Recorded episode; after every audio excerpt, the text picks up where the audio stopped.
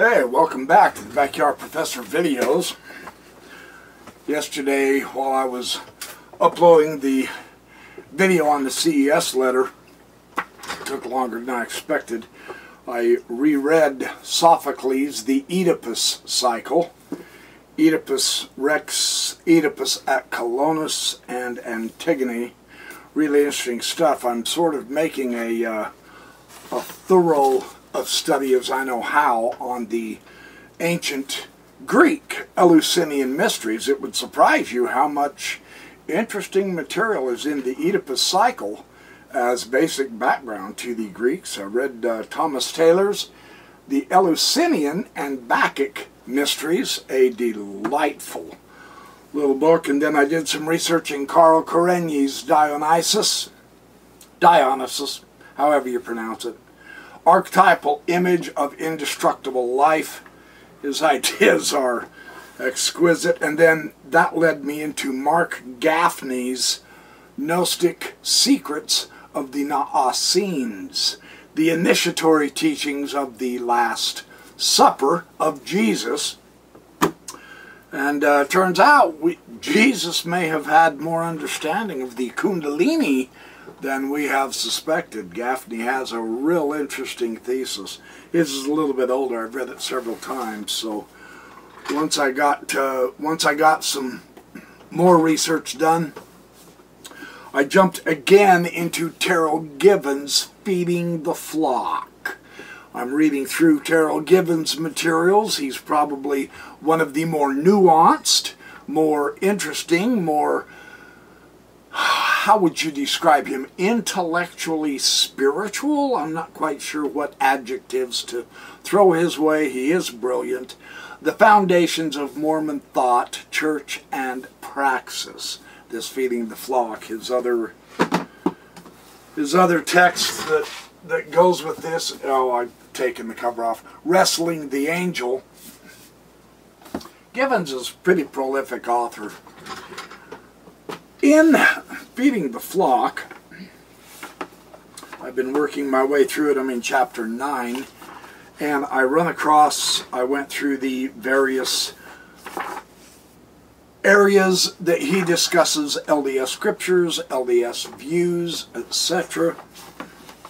And then he talks about the, he ends the chapter, he's on page, uh, he's on page 277 and 278 I want to just kind of touch on a couple of items that Gibbons mentions because while he is wonderfully more uh, adroit, I'll say, more all inclusive in the context of the LDS point of view of the scripture, he also doesn't quite think all the way through the subject. And this instantly is what happens to me now because I have been freed from the shackles of sit down and listen and don't question. Uh, you know, you can believe anything you want in the church as long as you don't talk about it. That, that's been told us before and uh, that's just insipid. I don't, I don't go along with that at all. Dialogue is the really important thing. I, I'm actually working on a, a paper on that from the New Testament, from uh, none other than Jesus himself when he's dialoguing back and forth with his disciples.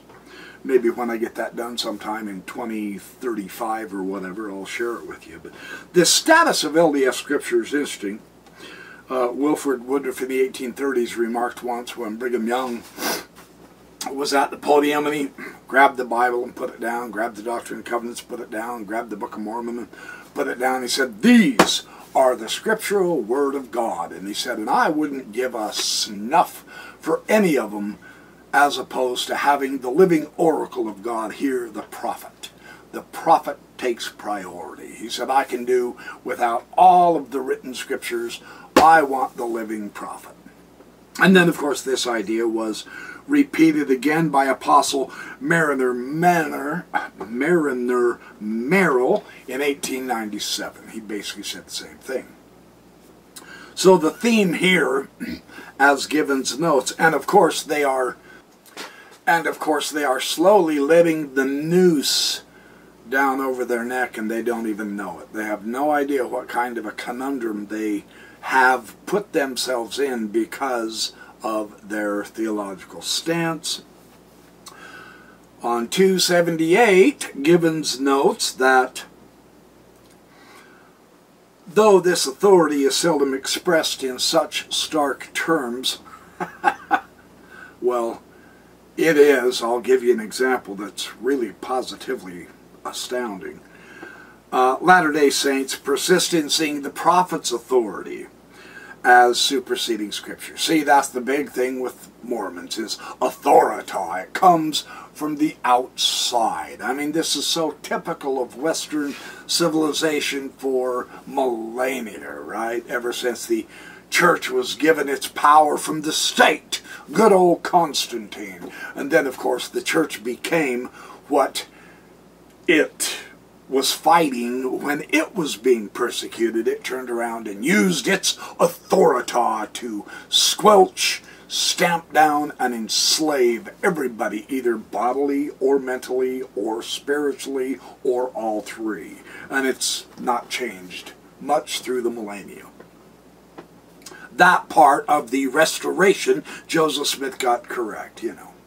They think they are the mediator between us and the mediator, and they use this prophet figure as the one to not quite bow down to, but close enough that we have to succumb.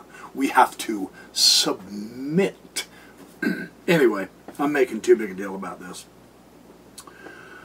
It's very interesting that Gibbon says, though the LDS canon serves in general to constrain the authority of its leadership.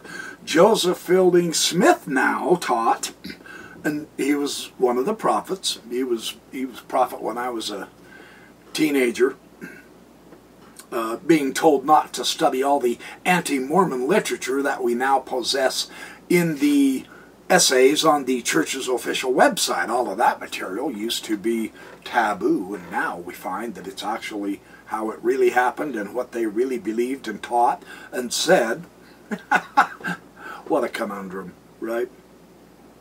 Well, Joseph Fielding Smith said that the members now need not accept his teachings or the teachings of any other members of the church, high or low, mind you. Doesn't matter what station in the church, stake president, bishop, 70, general authority or the first presidency. It didn't matter which.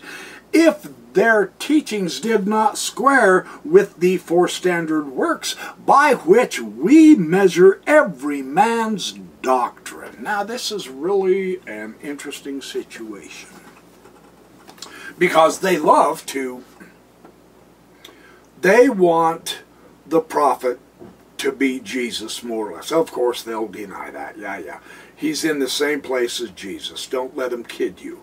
Uh, and what he says is the law. It is the authority of God. It is the absolute truth. I received the revelation from Jesus, from on high, from the Almighty. What I say is final.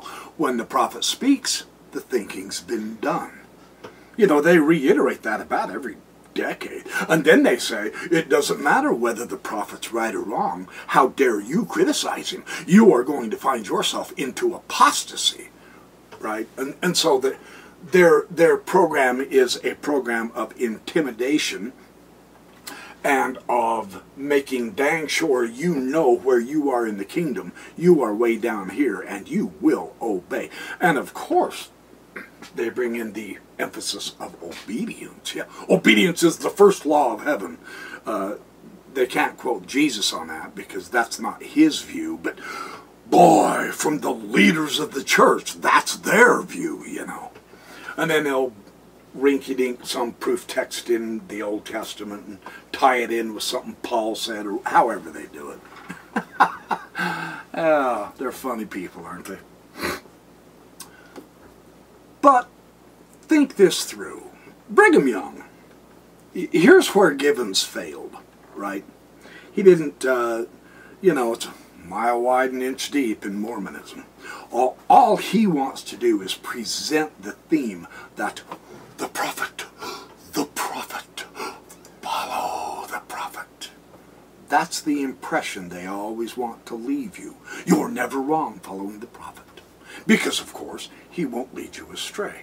It's interesting that it's a prophet that says that. Yeah.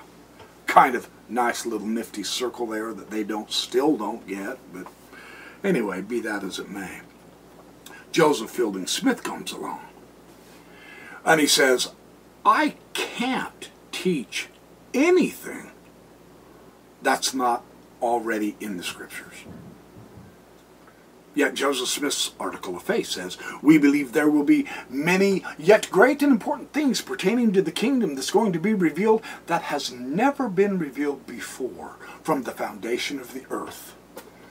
So we have no basis to ever know whether that's an actual revelation or if he's speaking as a man and giving his opinion.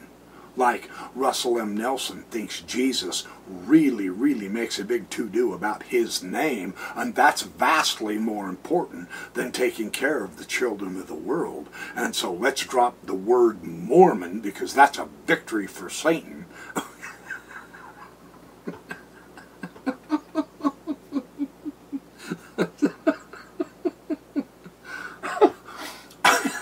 Sorry. and so,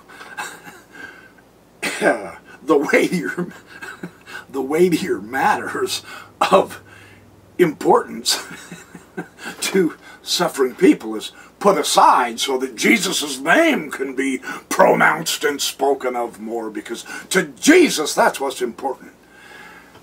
See, this, this imagining of, well, I want my name to be important, therefore Jesus probably wants his, you know. It's pure ego, right? A pretty ridiculous emphasis. Here's how Givens, if, if the scriptures are not important, throw them away as far as Brigham Young was concerned, as long as there's a living prophet. That's all we need, right?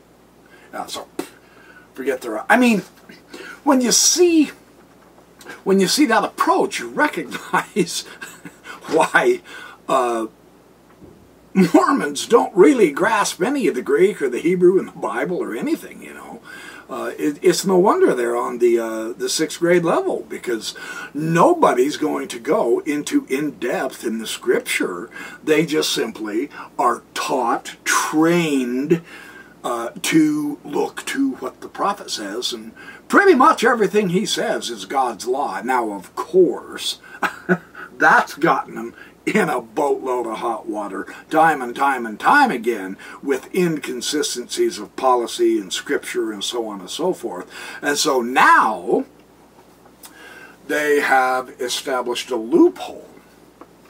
Uh, if something back then didn't jive with today, well, that person was speaking as a man. He wasn't always speaking as a prophet. Joseph Smith himself established that loophole because he got caught with his pants down so much. Yeah? And so every prophet, of course, has exploited that out, or so they think it's an out, all the time. Well, he was just speaking as a man. You don't have to really believe that. Even though Benson, Ezra Taft Benson, his 14 fundamentals of the prophet, follow the prophet, uh, he said it doesn't matter because we're guided by the Holy Spirit absolutely every moment, and therefore our wisdom in general, even if we aren't prophesying or speaking in the name of the Lord or however uh, presenting new scripture, it doesn't matter because all of our material is way better than anything else in the whole world. You know, the philosophy of men mingled with Scripture does not match my pronouncement, even though I'm speaking as a man, because I have special privileged access to the heavens. this is the impression I was raised with preparing for my mission all through my teenage years. Those of you who were over 50, you know whereof I speak, yeah? Yeah, right? So, Givens says, above the authority of the written record stands the authority of the living prophet. And yet Joseph Fielding Smith says, wait. In a, the scripture's no good. But Joseph Fielding Smith says, uh, if you're not in line with the scripture, your teaching is no good. Well, which is it? You can't have both, right? And this is where Gibbons fails to explore just a smidgen deeper by asking a couple of pertinent questions. Do the scriptures matter or don't they? Right? And they might come along and say, well, I mean, if I'm speaking as a man, then you can pursue the scriptures, and with the help of the Holy Spirit, you can see that the scripture does matter, right? Well, the scripture itself is the philosophy of men mingled with the scripture they had in their day. Notice Jesus discussing things constantly and thwarting the church authorities in his day the scribes, the Pharisees, the Sadducees, and the hypocrites, right? So they weren't overly enlightened using their scripture because it's just the philosophy of men. Every scripture has a point of view. That is, a man's thinking behind it. Right? So Gibbons says, in the last analysis, and this is what they always do to us. I mean, they're good. They're their their pop psychology has fooled so many because of course they keep you battened down with just knowledge for children and they never really do get you into the adult frame of mind so that you can actually critically think, right? Because they don't want you to critically think, they want you to obey, they want you to believe, they want you to have faith. That's how they present it, yes? And so there's no reason to go into any kind of a depth. Just look to the prophet. That's what they're always saying, man. So he says, in the last analysis, the burden of proof, and here we go, the burden of proof for scriptural status is placed upon the reader and hearer. As young counseled, let every man and woman know by the whispering of the Spirit of God to themselves whether their leaders are walking in the path the Lord dictates or not. Well, this brings up something else interesting if you just kind of lift a little bit of the page and look underneath the surface here. Let's do that.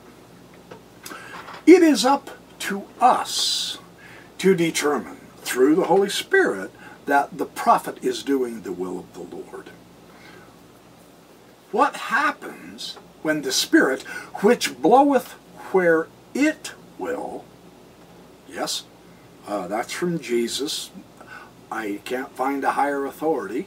Uh, granted, it's only in the scripture, the written scripture, right? So they can forestall that. They can put that away when they dictate where the Spirit will blow.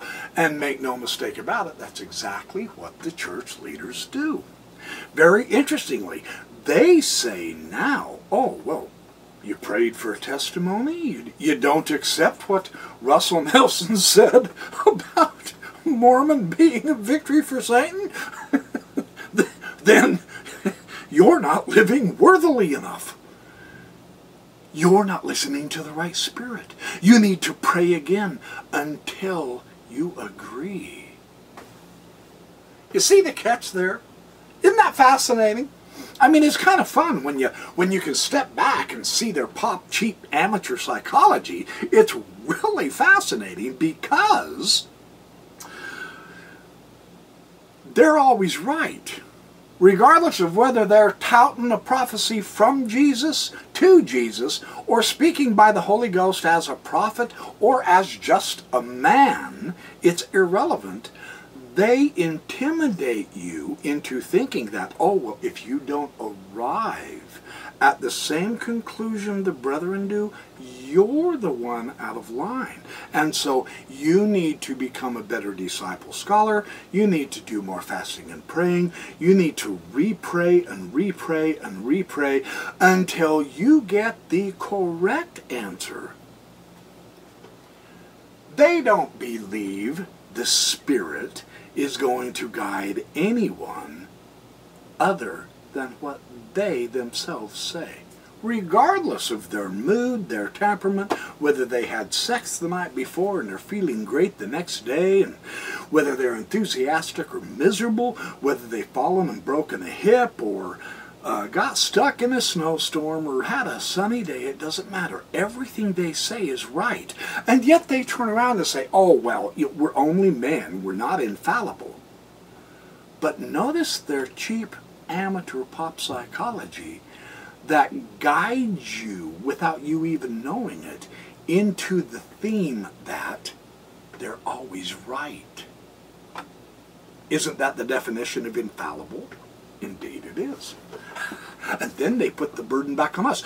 We're the ones that's always wrong. Well, what happens if the Spirit is blowing and telling us, uh, you know what, that's not the right doctrine? They say, well, that's not what the Spirit would do. How would they know? You see, the Spirit blows where it will, not where they dictate. And yet they want to dictate where it blows. Yeah, here's the other issue that Givens didn't touch. I'm going to have to read this. This is my note in the bottom of the uh, page here on 278 that I wrote. This idea of in the last analysis, it's up to us, and we have to listen to the Holy Spirit to decide whether the church leaders are telling the truth or not.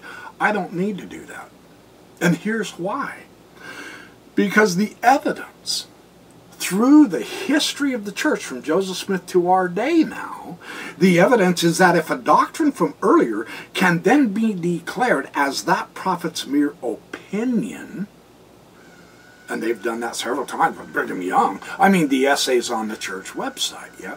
I know I keep harping about this because this is critically important to get us away from their cheap, incorrect psychology of oppression of our minds. And I choose my words deliberately because the scripture doesn't match what they're saying, ever, very much. So, if it can be declared that, well, he was just speaking as a man or he was expressing his own opinion, yet the Holy Ghost testified to many thousands or millions that what that prophet was saying was absolute truth. It was true doctrine. And it testified to everyone. Well, later on, it's pretty inconvenient to a later prophet's cultural association with the world, and that's pretty inconvenient, so we've really got to somehow get rid of that. So actually, he was just stating his opinion. But the prophet declared he spoke by the power of the Holy Ghost when he taught Adam God. Truly, you can read that in the Journal of Discourse. Volume 1 is one area. I think Volume 6 has some other stuff. I'll, I'll look that up if you're really interested in the Adam God. It's a fantastically fascinating idea. So the Holy Ghost, back then, is simply testifying to everyone of that man's mere opinion as being a revealed truth of objective universal significance. For them then, right? The Holy Ghost is just testifying to an opinion, not truth. And it's a very limited human opinion, not objective, heavenly, total whole truth. You see the problem here. Doctrines are always just someone else's opinions. So today's doctrine won't mean anything in the future. Doctrine is thus proven not to be eternal objective truth. There was no real revelation from God, just another prophet throwing out his opinion. And how they really make a big to-do about their own authority. Uh, there's the incident with uh, David Bednar, one of the apostles, where he was teaching a fireside and he mentioned something or other and at the end in the question and answer session the gal stood up and she asked well brother bednar that that was really interesting. Um, are there some scriptures i can look at that kind of helps solidify and support what you're saying? And he said ma'am i am scripture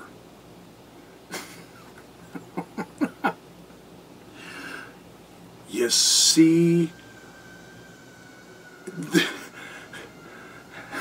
how do you describe this? Do you see the one, the condescension, the condescending, arrogant pop psychology of you just have no choice but believe me?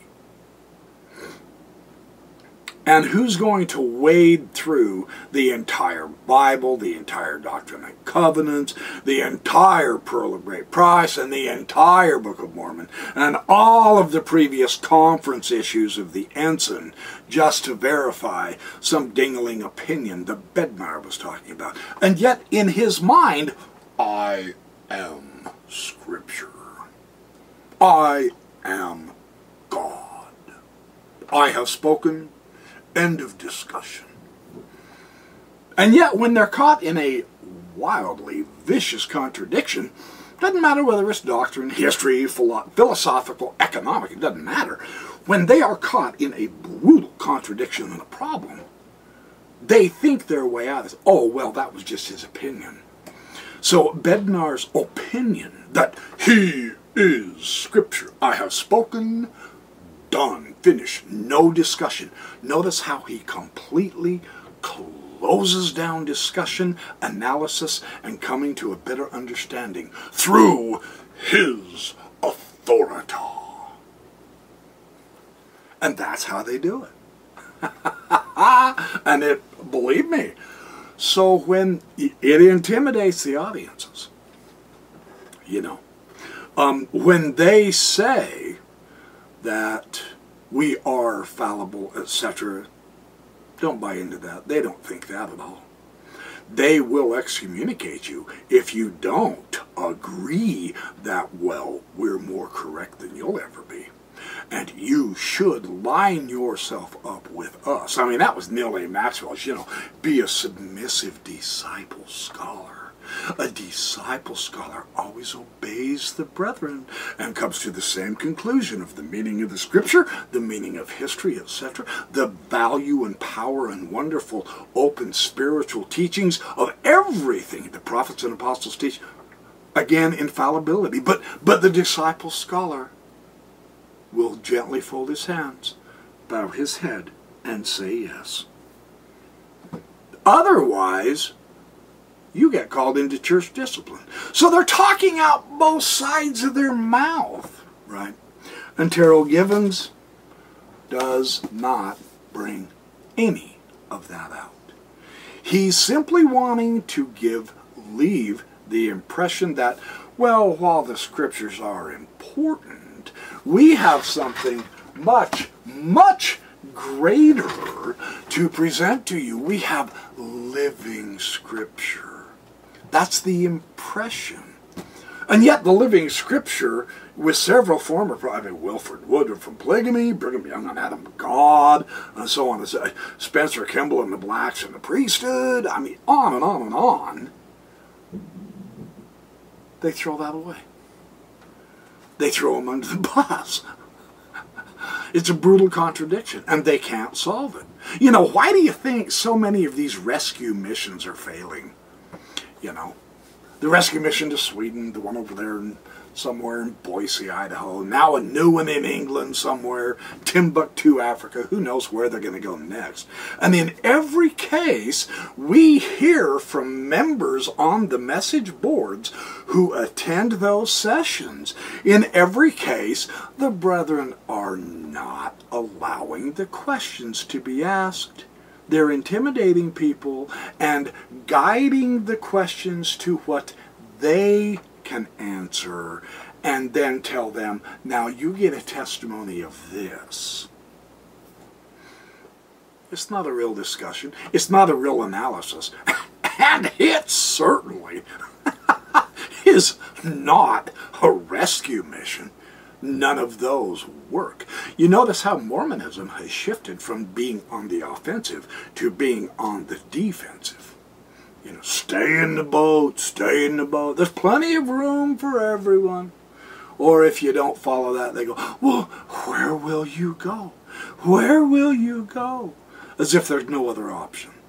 Cheap amateur pop psychology is what it is. So that's what I wanted to get across this time in this particular video. I think it's important to grasp that our minds are much stronger than the church has ever led you to believe. They let you assume and they try to really, truly get it in your minds that you are incapable of learning higher spiritual truths. They can because they have revelation, and therefore your job, your duty, ooh, what an emotion laden word, right? Your loyalty. Don't betray your pioneer heritage. How many of us have heard that silly noise? Don't think for yourself. Don't expand your own spirituality except through ours because ours is higher, you see. That's what they brainwash us into believing. And it's fundamentally not true. Our minds, if Joseph Smith had it right, of course, then they'll throw him under the bus now, too. They'll pick and choose which parts of him to ignore and which parts of him to accept. You also notice they always select, you know, they're building and creating a false narrative, just like I said in that CES letter video, right? But uh, Joseph Smith said, Thy mind, O man, is eternal as the gods, and you can expand it. It's my province to ever seek out more mysteries for the saints to study and learn from. When was the last time you saw a prophet do that? I haven't seen it in 60 years of my entire life. They have just constantly repeated the same old boring stuff. Their own greatest scholar, Hugh Nibley, tried to show them the way. He said that's management attitude. We need leaders like Captain Moroni and Nephi and Alma. And the church just blithely ignored him and went right on their way, being utterly boring managers sharing the same thing in the same tone of voice year in, year out in general conference.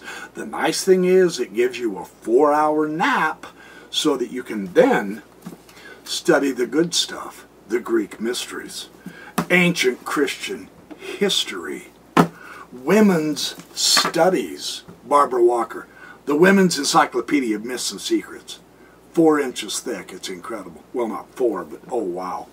Uh, well, well over a thousand pages of sumptuous goodies.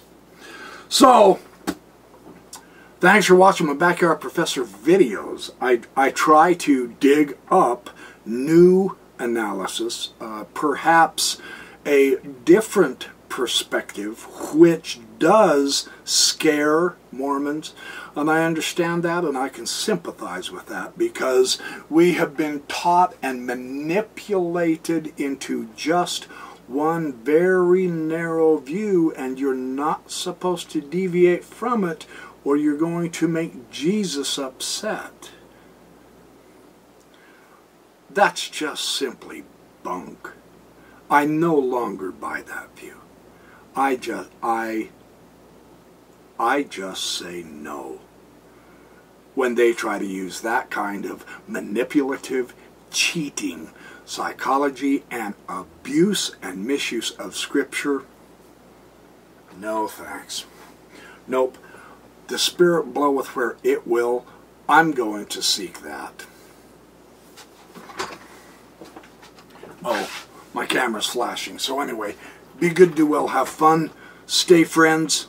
Keep watching my videos. Please, if you feel free, share the videos on your other electronic outlets. Let people know we are here trying to give you a new up, a new boost to your spirituality by letting you know that you are not as guilty or stupid or meek and worrisome and useless and valueless as you've been made to believe. You have tremendous value, tremendous importance.